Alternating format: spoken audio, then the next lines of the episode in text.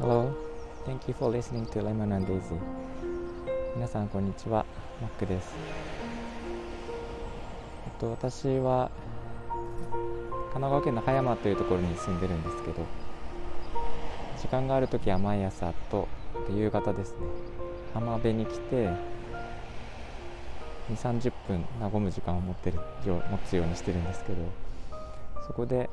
となんか岸に流れ着いた綺麗な貝殻とか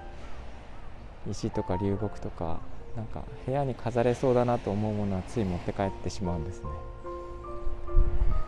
なんか最近は天気が荒れた日が多くっていろんな漂流物があってですね。で流木なんかもいい形でえインテリアに使えそうだったりとか貝殻も変わった形の貝殻とかあとすごい小さいんだけれども美しい形をしたものとかが多くて持って帰って、えー、綺麗に洗って乾かして飾ったりしてます。なんかそういうものを使って私デザイナーなのでなんか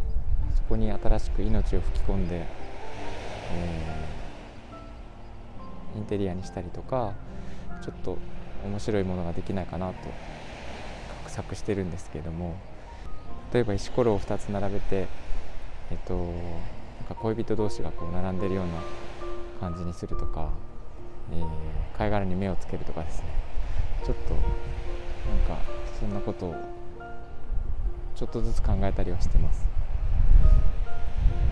で私取ってきた貝殻とかえっと漂流物とかあのインスタの方にアップしているのでもしよかったら見てください。えっと自然にあるものを家に持って帰ってなんか部屋の中に季節感が感じられるのっていいですよね。なんか多分花とか観葉植物とかはそういうコンセプトだと思うんですけどなんかこうちょっとこう持って帰りたくなるものってないですか？私つい持って帰りたくなっちゃうんですけどあの石とかはねなんかあんまり持って帰っちゃいけないとか言われたりもしてますがあのつい小さい綺麗な形の小石とかを持って帰っちゃったりしてます。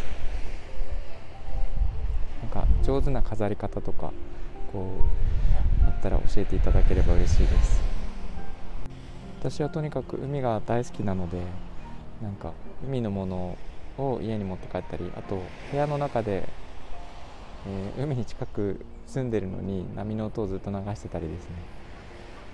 えーっと私の音声配信アプリで、まあ、別のアプリを使って毎晩あの弾き語りをしてるんですけどそこでは、えー波の音を流しながらやったりとかしてます。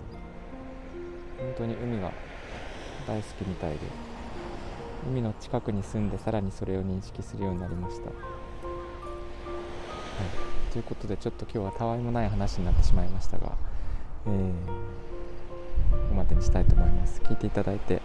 ありがとうございました、えーみんなが優しくありますように。Thank you for listening. I'll talk to you later. バイバイ